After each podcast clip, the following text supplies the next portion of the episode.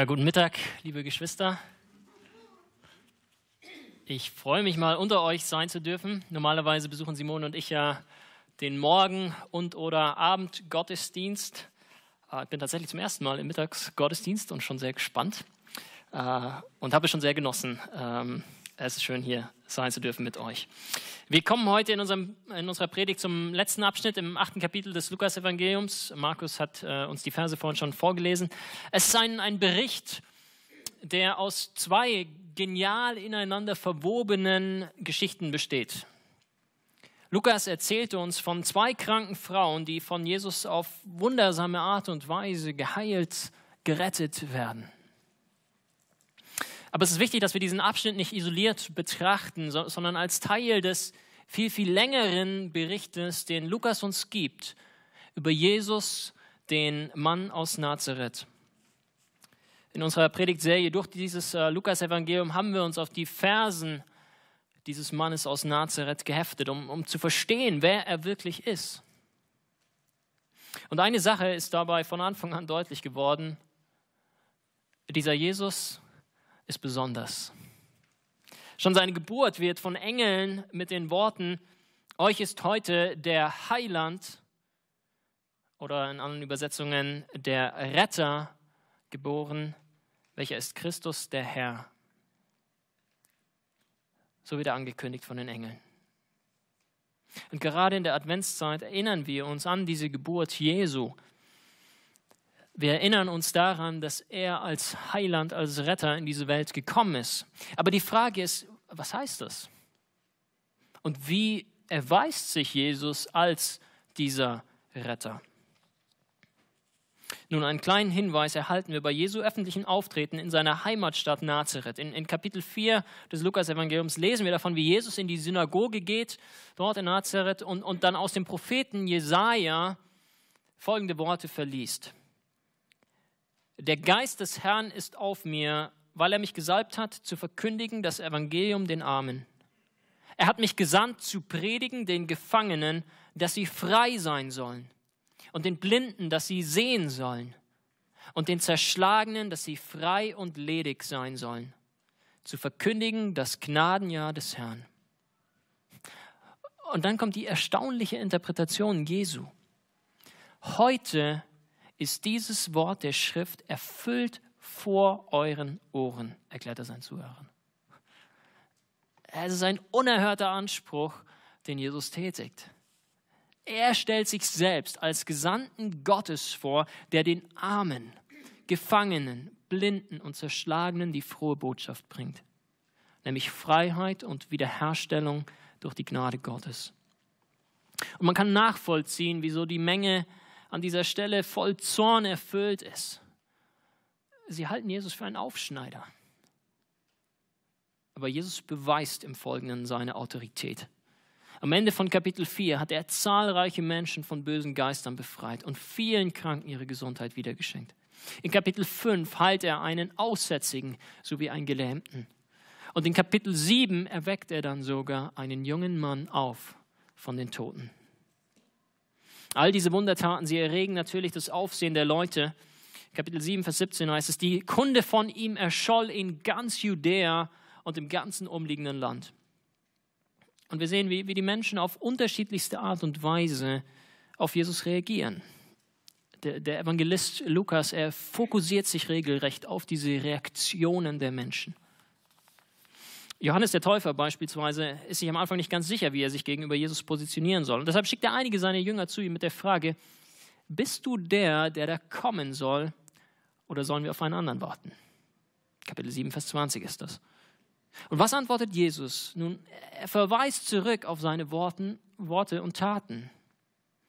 Geht und verkündet Johannes, was ihr gesehen und gehört habt. Blinde sehen, Lahme gehen, Aussätzige werden rein, Taube hören, Tote stehen auf, Amen wird das Evangelium gepredigt. Und jetzt kommt's. Und selig ist, wer sich nicht ärgert an mir.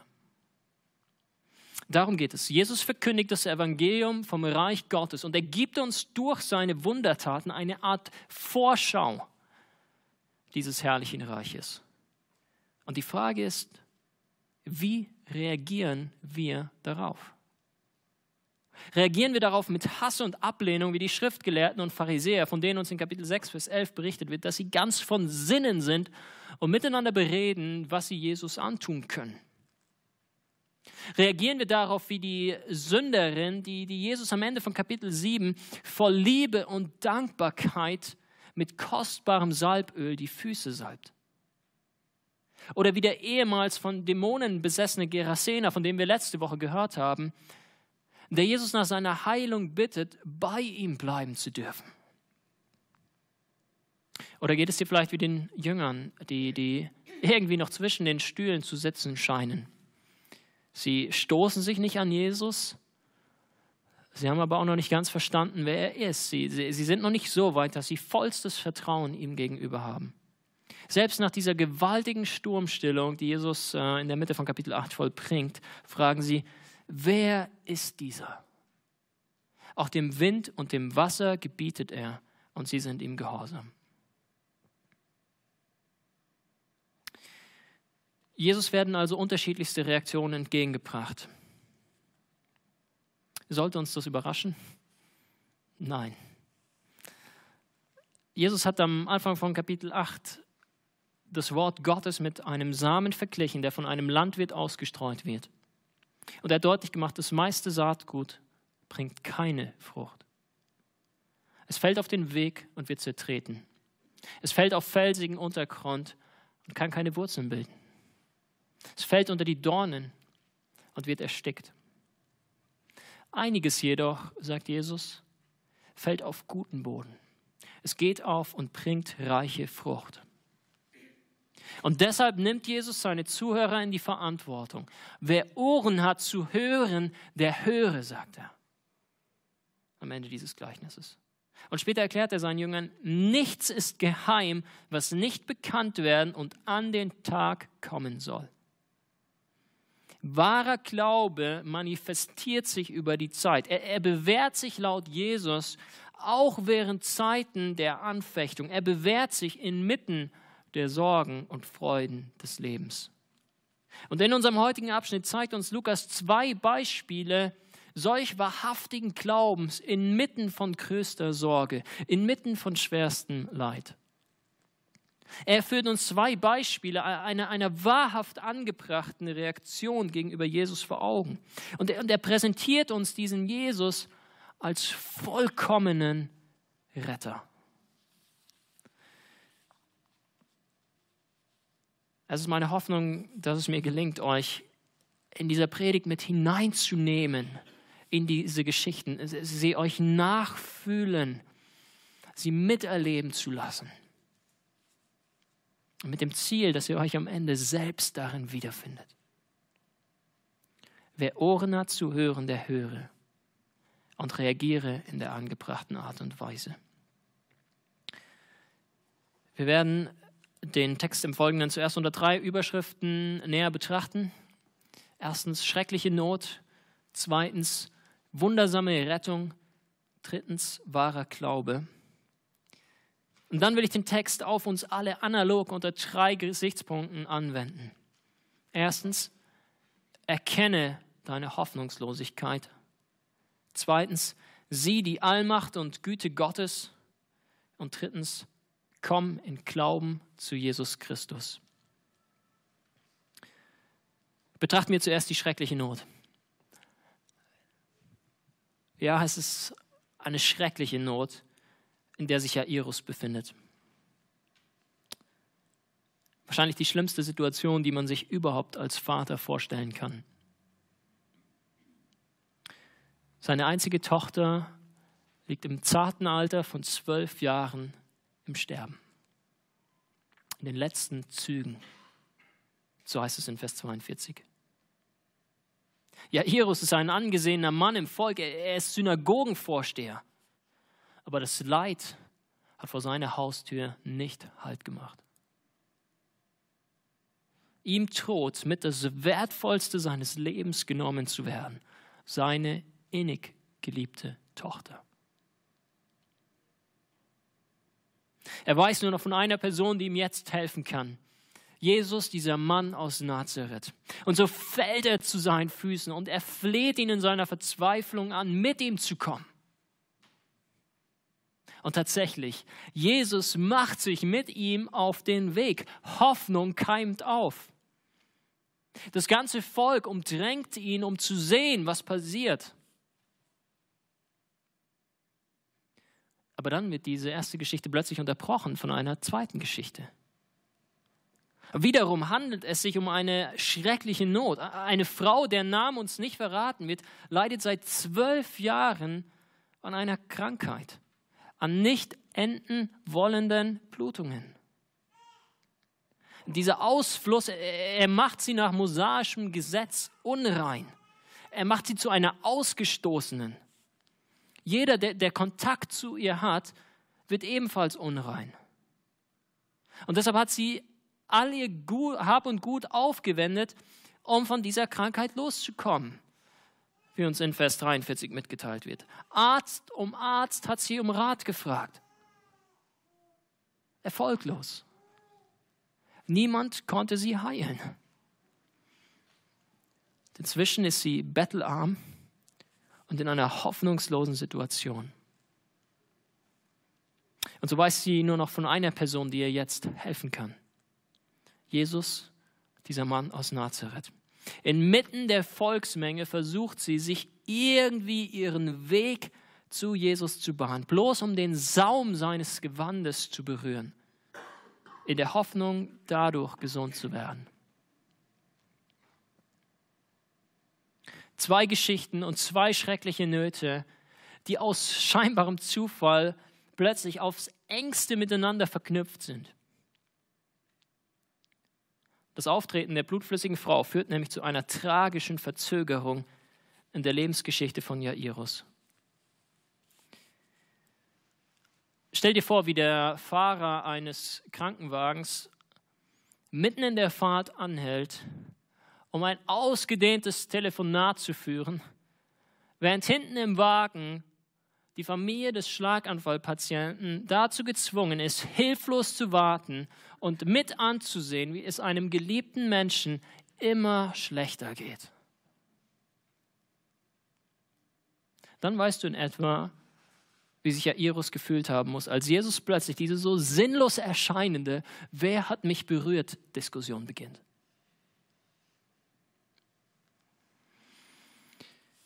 Die Verzögerung ist tragisch. Noch während der Pulk auf der Stelle verharrt, wird Jairus berichtet, deine Tochter ist gestorben. Bemühe den Meister nicht mehr. Die Situation ist im wahrsten Sinn des Wortes plötzlich todernst. Das Herz eines zwölfjährigen Mädchens hat aufgehört zu schlagen. Als Jesus endlich bei dem Haus des Synagogenvorstehers ankommt, ist nur noch ein bitteres Weinen und Klagen zu hören. Schreckliche Not. Eine Frau mit zwölf Jahren dauernder Krankheit, der kein Arzt helfen kann. Und ein Mädchen im Alter von zwölf Jahren, für die jede Hilfe zu spät zu kommen scheint. Aber in beiden Nöten erweist sich Jesus als der vollmächtige Heiland, als der er uns angekündigt wurde. Und das bringt uns zum zweiten Punkt, der wundersamen Rettung. Betrachten wir zuerst wieder die blutflüssige Frau. Sie hat sich also durch diese Menge mühsam ihren Weg zu Jesus gebahnt und nun wagt sie, die, die Unreine, es tatsächlich, ihn, den hoch angesehenen Rabbi, zu berühren. In vollem Bewusstsein, dass er nach levitischem Gesetz dadurch ebenfalls unrein wird. Es ist ein Skandal. Und sie kann nur hoffen, dass sie dabei nicht entdeckt wird. Unauffällig streckt sie deshalb von hinten die Hand aus und sie streift nur für diesen einen kleinen Augenblick den Saum von Jesu Gewand. Zwölf Jahre hat sie Arzt um Arzt abgeklappert. Keiner konnte ihr helfen. Und jetzt meint sie, eine flüchtige Berührung könnte ihr helfen. Das erscheint lächerlich. Aber oh, welch faszinierendes Resultat, von dem uns Lukas, wohlgemerkt der Arzt Lukas, in Vers 44 berichtet. Und sogleich hörte ihr Blutfluss auf. Sogleich. Ein simples Wort, das die Welt dieser Frau auf den Kopf stellt. Augenblicklich, auf einen Schlag, ist sie geheilt. Was für ein gewaltiges Wunder. Und nicht nur die Welt dieser Frau wird auf den Kopf gestellt, sondern auch die alttestamentlichen Regeln werden plötzlich umgekehrt. Es ist nicht Jesus, der, so wie es zu erwarten gewesen wäre, durch diese Berührung unrein wird, sondern es ist die Frau, die durch ihn rein wird. Lukas macht einmal mehr deutlich, dieser Jesus ist besonders. Seine Macht sprengt die Grenzen menschlicher Vorstellungskraft. Seine Heiligkeit, seine Reinheit wirkt im wahrsten Sinne des Wortes ansteckend. Eine Berührung reicht aus. Aber es kommt noch dramatischer. Die kleine Tochter des Jairus ist nicht nur krank, sondern inzwischen tot. Das Weinen und Klagen der Volksmenge scheint vollkommen angebracht. Und die Aussage von Jesus, sie ist nicht gestorben, sondern sie schläft, dagegen vollkommen absurd. Die Volksmenge lacht darüber. Nicht, weil sie amüsiert wären, nein, weil sie ihre Verachtung gegenüber Jesus zum Ausdruck bringen wollen. Das ist kein passender Augenblick für Scherze. Aber Jesus macht keine Scherze. Er fasst das Mädchen bei der Hand und, und, spricht mit der gleichen Leichtigkeit, mit der ein Vater seine Tochter an einem Schultag aus dem Bett holt, drei Worte. Kind, steh auf. Und einmal mehr berichtet uns Lukas in nüchternem Stil von dem Resultat. Und ihr Geist kam wieder und sie stand sogleich auf. Sogleich, augenblicklich, auf einen Schlag hat Jairus seine herzgeliebte Tochter wieder. Und wiederum verunreinigt sich nicht Jesus durch den Kontakt mit diesem Leichnam, so wie es das Gesetz eigentlich sagt, sondern diesem leblosen Körper wird durch den Kontakt mit Jesus neues Leben eingehaucht. Es ist faszinierend. Eine Frau, die zwölf Jahre krank wird, wird durch eine simple Berührung sofort geheilt. Und ein Mädchen, das mit zwölf Jahren gestorben ist, wird durch drei einfache Worte von den Toten auferweckt. Und Geschwister, ich, ich hoffe, ihr könnt genauso wie die Eltern des Mädchens nur über die Macht Jesu staunen. Von ihnen heißt es am Ende dieses Abschnitts, dass sie sich entsetzten. Andere Übersetzungen schreiben, sie gerieten außer sich oder sie verwunderten sich. Und der Punkt ist, so etwas haben sie noch nie gesehen. Sie sind erstaunt, sie sind überrascht, sie finden keine Worte für das, was sie gerade erlebt haben. Und ich denke, wenn wir dabei gewesen wären, wenn wir eine dieser fünf auserwählten Personen gewesen wären, die mit in dieses Haus durften, dann wäre es uns genauso ergangen.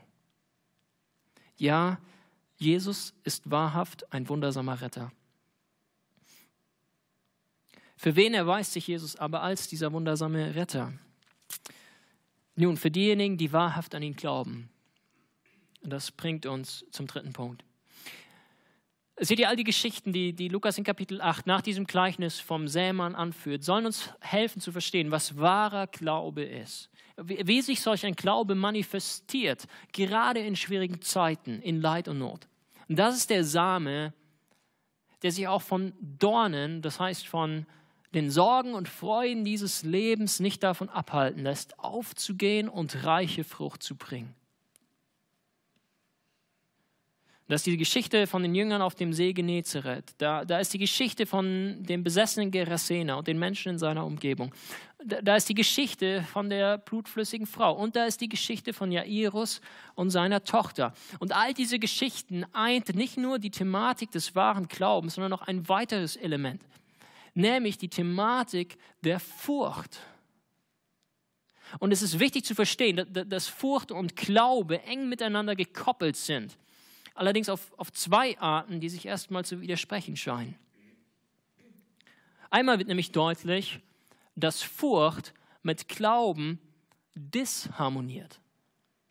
Die beiden passen nicht zusammen. Schau dir zum Beispiel die Jünger auf dem See Genezareth an. Sie befinden sich inmitten dieses furchtbaren Sturms. Sie bangen um ihr Leben. Und so wenden sie sich schließlich an Jesus und sagen, Meister, Meister, wir kommen um. Wie aber reagiert Jesus auf ihre Furcht in Vers 25? Er tadelt sie letztendlich dafür. Er fragt sie, wo ist euer Glaube? Die Furcht der Jünger vor dem Sturm harmoniert nicht mit wahrem Glauben an Jesus Christus. Und das Gleiche sehen wir bei Jairus. Er, er ist voller Sorge um seine Tochter. Und dann erfährt er, dass sie gestorben ist. Und was sagt Jesus just in diesem Moment? Wir können es in Vers 50 sehen. Fürchte dich nicht, glaube nur.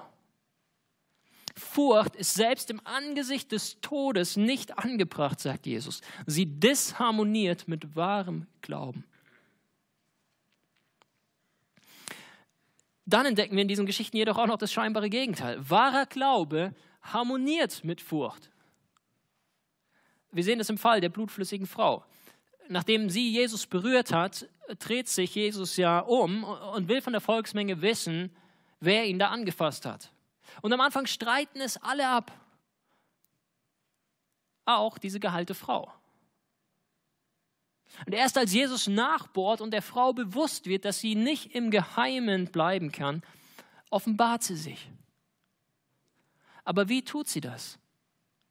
Nun, sie kommt mit Zittern zu Jesus. So heißt es in Vers 47. Die Frau ist erfüllt mit tiefster Furcht. Sie, die, die, die ehemals Unreine, sie fällt auf die Knie vor diesem heiligen Mann, der sie mit einer einzigen Berührung gesund gemacht hat. Und ich kann mir vorstellen, wie dabei ihr ganzer Körper gebebt hat, wie sie mit zittriger Stimme bekennt, was sie getan hat, wie sie auf der Stelle geheilt worden ist. Und was entgegnet ihr Jesus? Meine Tochter, dein Glaube hat dir geholfen. Die Furcht der Frau harmoniert mit Glauben. Die Furcht vor Jesus, die sie zum Ausdruck bringt, ist vollkommen angebracht. Furcht vor Jesus als, als Reaktion nach seinem Wunderwirken sehen wir auch bei den Jüngern. Wie verhalten sie sich nämlich nach seiner Sturmstillung? Nun, da heißt es in Vers 25, sie fürchteten sich. Und das ist interessant, oder? Der Sturm ist vorbei. Man müsste meinen, es gäbe keinen Grund mehr, sich zu ängstigen. Aber jetzt fängt die richtige Furcht erst an. Genau das Gleiche ist bei den Leuten aus dem Gebiet der Gerasena der Fall. Der von Dämonen besessene wurde soeben von Jesus geheilt. Und was ist ihre Reaktion? Vers 37. Und die ganze Menge aus dem umliegenden Land der Gerasena bat ihn, von ihnen fortzugehen, denn es hatte sie große Furcht ergriffen. War die Furcht der Menge vor Jesus angebracht? Absolut. Aber war es angebracht, Jesus wegzuschicken? Nein, definitiv nicht. Was also lernen wir aus all dem über wahren Glauben? Nun, wahrer Glaube bedeutet, selbst den schrecklichsten Nöten auf Jesus Christus zu vertrauen. Wahrer Glaube bedeutet, nicht irgendwelche Umstände zu fürchten, sondern ihn, der souverän über allen leidvollen Situationen thront. Wahrer Glaube erweist sich in einer Gottesfurcht, die nicht dazu führt, dass wir Jesus von uns weisen, sondern mit zittrigen Knien vor ihm niederfallen, wie die blutflüssige Frau, und bitten, bei ihm bleiben zu dürfen, wie der geheilte Gerasena. Es ist ein, eine Art Austausch von Furcht, der hier stattfindet. Unangebrachte Furcht wird ersetzt durch angebrachte Furcht. Jesus verdeutlicht genau diese Lektion später, wenn er in Kapitel 12 auf Vers 4 sagt, Ich sage aber euch, meinen Freunden, fürchtet euch nicht vor denen, die den Leib töten und danach nichts mehr tun können. Ich will euch aber zeigen, vor wem ihr euch fürchten sollt. Fürchtet euch vor dem, der, nachdem er getötet hat, auch Macht hat, in die Hölle zu werfen. Ja, ich sage euch, vor dem fürchtet euch. Verkauft man nicht fünf Sperlinge für zwei Groschen? Dennoch ist vor Gott nicht einer von ihnen vergessen. Aber auch die Haare auf eurem Haupt sind alle gezählt. Darum fürchtet euch nicht. Ihr seid besser als viele Sperlinge. Wer Gott fürchtet, muss sich von nichts anderem fürchten. Das ist die Essenz wahren Glaubens. Was aber ist die Anwendung aus all dem für uns? Ich möchte sie in drei Imperativen zusammenfassen. Der erste lautet, erkenne deine Hoffnungslosigkeit. Erkenne deine Hoffnungslosigkeit. Ihr Lieben, es ist meine tiefe Überzeugung, dass es eine unumgängliche Notwendigkeit für uns Menschen ist, den hoffnungslosen Zustand zu verstehen, in dem wir uns befinden, sofern wir das Ausmaß der Gnade und Güte Gottes begreifen wollen. Seht ihr all diese schrecklichen Nöte, die uns im Lukas-Evangelium vor Augen geführt werden? All diese Menschen, die von schweren Krankheiten geplagt werden, die, die, die blind, lahm, verkrüppelt, von Dämonen besessen oder was auch immer sind. All dies soll uns auf unsere eigene Hoffnungslosigkeit hinweisen. Wir alle wissen, tief in uns drin, Krankheit, Leid und Tod, all das passt irgendwie nicht hinein in dieses sonst so schöne Leben auf Erden. Und wir strecken uns als Menschheit danach aus, irgendwie davon loszukommen. Wie, wie, wie die blutflüssige Frau suchen wir bildlich gesprochen Arzt um Arzt auf, um geheilt zu werden. Wir verschwenden ein Vermögen, um das Elend zu überwinden. Aber es klappt nicht. Am Ende bleiben wir bankrott in einer korrumpierten Welt zurück. Und die Furcht hat uns fest im Griff.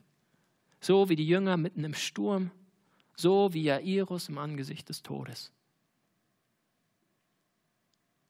Wenn wir ehrlich zu uns sind, dann müssen wir doch zugeben, dass das Problem nicht nur da draußen in der großen, weiten, bösen Welt lauert, nein, es findet sich in uns allen. Wie hat äh, Solzhenitsyn so treffend gesagt, die Grenze zwischen Gut und Böse verläuft durch das Herz eines jeden Menschen. Wir tragen Hass, Egoismus, Neid, Habsucht, Gehässigkeit, Gewaltbereitschaft, Lieblosigkeit und so weiter und so fort in uns. Und die für mich einzig plausible Erklärung für diese Tatsache liefert die christliche Weltanschauung. Nicht nur diese Schöpfung ist gefallen und versklavt unter die Macht des Bösen, sondern seit Adams Ungehorsam hat die Sünde Einzug gehalten in das Herz jedes Einzelnen von uns. Und die große Tragik dabei ist, dass uns die Sünde so sehr verblendet, dass uns sogar der Blick für unsere eigene Hoffnungslosigkeit fehlt. Wenn die Sonne über uns scheint und es uns gesundheitlich gut geht, dann fühlen wir uns wie die Superhelden. Wir meinen, alles unter Kontrolle zu haben. Aber Fakt ist, wir sind keine Superhelden und wir haben gar nichts unter Kontrolle. Wir sind erbärmliche Kreaturen, die sich in größtem Elend befinden und sich niemals aus eigenen Kräften daraus befreien können. Und deshalb bitte ich dich, erkenne deine Hoffnungslosigkeit. Verschließe deine Augen nicht vor der Not dieser Welt und vor allem verschließe sie nicht vor deiner persönlichen Not. Je tiefer wir sie begreifen, desto dringlicher werden wir Jesus zu Füßen fallen. Johannes Calvin, der große Reformator, beginnt sein Hauptwerk, die Institutio, ganz bewusst mit, mit diesem Zusammenhang zwischen Selbsterkenntnis und Gotteserkenntnis. Und er schreibt folgendes: Unser Elend bringt uns dahin, Gottes Güter zu betrachten. Und wir kommen erst dann dazu, uns ernstlich nach ihm auszustrecken, wenn wir angefangen haben, uns selber zu missfallen. Das bringt mich zum zweiten Imperativ. Sieh die Allmacht und Güte Gottes. Und Freunde, ich hoffe, ihr habt die Allmacht und Güte Gottes in diesen Geschichten gesehen. Jesus Christus offenbart sie uns. Eine einzige äh, Berührung reicht aus, um, eine schwerkranke Frau zu heilen. Drei simple Worte genügen, um eine Tote aufzuerwecken. So groß ist seine Macht im Leben dieser Menschen. Und oh, wie er mit ihnen voll Güte und Erbarmen umgeht. Voller Zärtlichkeit spricht er die blutflüssige Frau mit Tochter an. Inmitten dieser Volksmenge, die ihn drängt und schubst, selbst, äh, schnellstmöglich zu Jairus Haus zu kommen, nimmt er sich Zeit für diese Frau. Und er spricht ihr liebevoll zu, geh hin in Frieden. In voller Zärtlichkeit nimmt er dieses zwölfjährige Mädchen bei der Hand. Er richtet sie auf und befiehlt ihr etwas zu essen zu bringen, damit sie wieder zu Kräften kommt. Siehst du den fürsorgenden Vater, wie er sich um sein krankes Kind kümmert. Jairus Sorge um seine Tochter ist, ist nur ein schwacher Abglanz der Liebe, die der himmlische Vater gegenüber jedem seiner Kinder hegt. Und die körperlichen Heilungen, die Jesus ausübt, sie sind nur ein schwacher Abglanz seiner vollkommenen, umfassenden und ewigen Errettung, die er all denen zuspricht, die sich im Glauben an ihn wenden.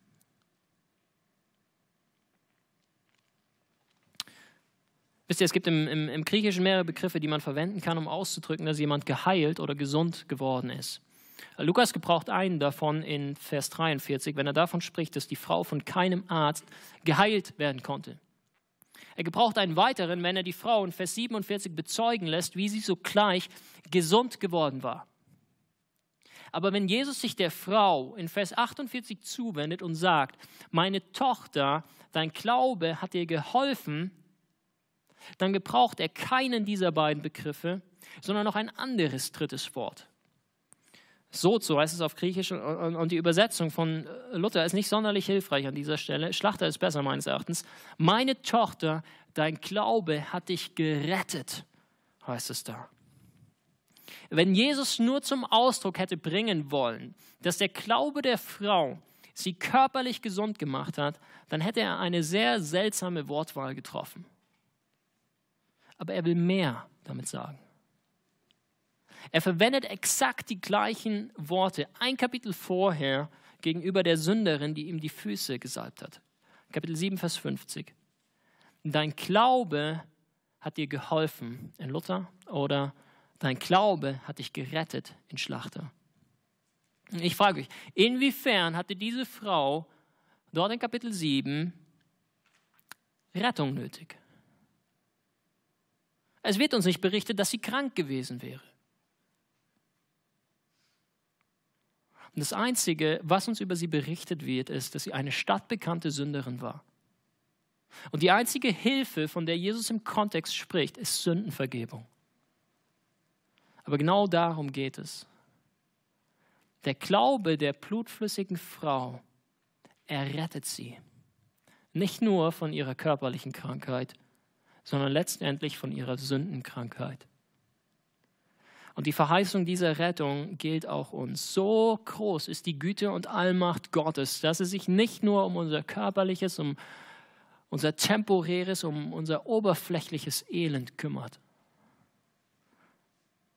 sondern vor allem um unser ewiges und in uns drin steckendes Leid sorgt. Verbleibt deshalb nur noch der dritte Imperativ, den ich dir zurufen möchte. Komm in Glauben zu Jesus Christus. Komm zu Jesus Christus mit all deinen Sünden. Komm beladen, wie du bist. Die Gesunden bedürfen des Arztes nicht, sondern die Kranken, sagt Jesus in Kapitel 5, Vers 31. Und dann fügt er hinzu, ich bin gekommen, die Sünder zur Buße zu rufen und nicht die Gerechten. Und wenn du bisher keine Buße getan und dich Jesus Christus noch nicht zugewandt hast, dann bitte ich dich, tu es hier und heute. Fall zittern vor demjenigen auf die Knie, der Macht hat über Leben und Tod. Beug dich demütig vor ihm, der, der deine Unreinheit hinwegnehmen kann mit einer einzigen Berührung. Bahn dir deinen Weg zu Jesus Christus, selbst wenn die Volksmenge nur verächtliches Lachen für seine Aussagen übrig hat. Rufe ihn an in der Not, so wird er dich retten. Und das gilt auch für dich, der du schon Gottes Kind bist. Egal durch welches Leid du gerade gehst, egal in, in, in, in welch schrecklicher Not du dich befindest, komm in Glauben zu Jesus Christus. Strecke dich danach aus, nur, nur den Saum seines Gewandes zu berühren. Kein Sturm ist groß genug, als dass ihn unser Meister nicht stillen könnte. Er ist der Herr selbst über den Tod. Deshalb fürchte dich nicht, glaube nur. Gott kennt jedes einzelne Haar auf deinem Haupt. Und ohne seinen Willen wird dir kein einziges davon verloren gehen. Vertraue ihm. Jesus, dieser Mann aus Nazareth, er und er allein ist der wahre Retter. Engel haben seine Geburt einst angekündigt mit den Worten, euch ist heute der Heiland geboren, welcher ist Christus, der Herr. Und die Evangelien bezeugen uns, dass sich überall dort, wo Jesus hingekommen ist, dieses Heil ausgebreitet hat. Da, wo Jesus sich aufhält, da ist kein Platz mehr für Leid, Krankheit und Tod. Da ist kein Platz mehr für Sünde. Gottes Reich bricht sich Bahn. Aber noch ist es nicht vollendet. Noch leben wir in einer Zwischenzeit. Noch erfahren wir Elend und Leid. Noch sind wir umgeben von Krankheit und Tod. Eines Tages jedoch wird unser Herr wiederkommen. Und dann wird er sein Reich vollständig aufrichten. Auf diese Ankunft, auf diesen Advent sollen und, und wollen wir uns ausrichten, nicht nur in diesen Tagen vor Weihnachten. Mein Heil ist nahe, dass es komme, und meine Gerechtigkeit, dass sie offenbart werde. Das hat Gott schon durch den Propheten Jesaja verheißen. Und so gilt Jesu Aufforderung aus Lukas 21, Vers 28 auch für uns. Hebt eure Häupter empor, weil eure Erlösung naht. Lasst uns gemeinsam beten. Himmlischer Vater, du hast uns in diesem Text die Allmacht und Güte Jesu Christi offenbart. Du hast uns die Hoffnungslosigkeit von uns Menschen vor Augen geführt. Und es ist deshalb mein Gebet, dass wir alle, die wir hier sitzen, in der einzig angebrachten Art und Weise darauf reagieren. Dass wir im Glauben zu Jesus Christus kommen.